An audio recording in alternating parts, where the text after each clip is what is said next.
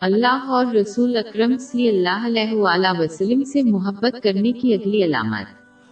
یہ کہ ان لوگوں کے رایا کو ناپسند کرنا ہے جو نیک کام کرتے ہیں لیکن آن حضرت صلی اللہ علیہ وسلم کی روایات پر عمل نہیں کرتے ہیں مطلب وہ اس کی روایات کو فعال طور پر تلاش نہیں کرتے اور ان پر عمل نہیں کرتے ہیں۔ اس کے بجائے وہ اچھے کاموں کی تلاش کرتے ہیں اور ان پر عمل کرتے ہیں جن کا مشورہ دوسروں نے دیا ہے۔ اگرچہ یہ نیکیاں بھی ہیں، پھر بھی ایک مسلمان کو یہ سمجھنا چاہیے کہ نبی کریم صلی اللہ علیہ وآلہ وسلم کے اعمال پر عمل کرنے سے کوئی نیک عمل بہتر نہیں ہے۔ ہر چیز کا ایک درجہ بندی ہے، لہٰذا کسی کو صحیح ترجیح سے ہٹنا نہیں۔ چاہیے۔ اور اس کے بجائے پہلے ان کے فرائض کو پورا کریں۔ اور پھر حضور نبی اکرم صلی اللہ علیہ وآلہ وسلم کی زیادہ سے زیادہ روایات کو پورا کریں۔ ممکن ہو سکے تب ہی انہیں دوسرے رضاکارانہ کام انجام دینے چاہیے۔ اگر انہیں ایسا کرنے کے لیے وقت اور توانائی مل جائے۔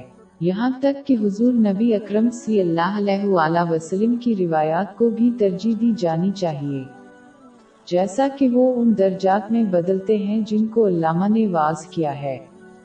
سیدھے سادے اللہ کے تمام رستے مسدود ہیں، سوائے اس کے کہ حضور اکرم صلی اللہ علیہ وآلہ وسلم کے رستے، لہٰذا مسلمانوں کو دوسروں کے مشورے سے رضاکارانہ اقدامات پر اپنی روایات کا انتخاب کرنا چاہیے۔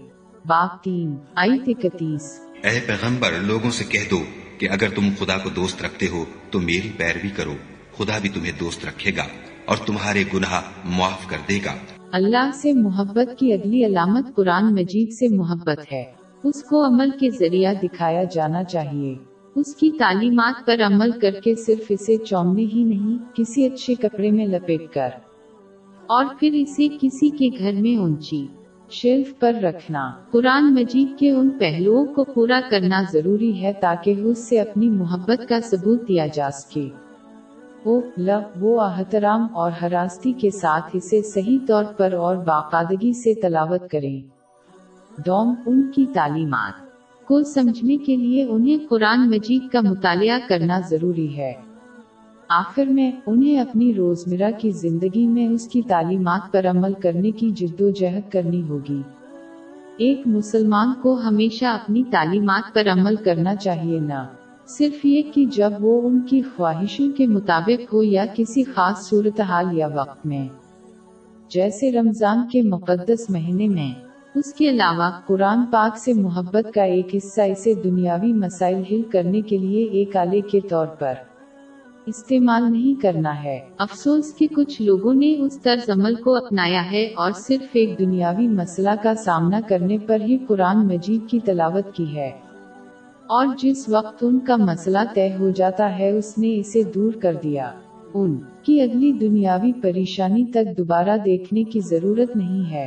وہ مقدس قرآن کو کسی آلے کی طرح سلوک کرتے ہیں جو کسی چیز کو ٹھیک کرنے کے لا نکالا جاتا ہے۔ اگرچہ قرآن مجید دنیاوی مسائل کا علاج ہے، لیکن یہ اس کا مرکزی کام نہیں ہے۔ اس کا بنیادی مقصد صحیح رہنمائی ہے تاکہ ایک مسلمان محفوظ طریقے سے آخرت تک پہنچ سکے۔ اس کے مرکزی کام کو نظر انداز کرنا اور اسے صرف کسی اور چیز کے لیے استعمال کرنا بے وقوف ہے۔ یہ ایسا ہی ہے جو ایک مہنگی کار خریدتا ہے جس میں انجن نہیں ہوتا ہے۔ صرف اس ٹیلی ویژن کو دیکھنے کے لیے جو اس کے اندر لگا ہوا ہے۔ کیا اس شخص کو بے وقوف کا لیبل نہیں لگایا جائے گا۔ اگر کوئی مسلمان قرآن پاک کے ساتھ صحیح سلوک کرتا ہے تو وہ ان کو جنت کی طرف رہنمائی کرتا ہے اور اپنے دنیاوی مسائل بھی ہل کرتا ہے۔ باغ سترہ بیاسی۔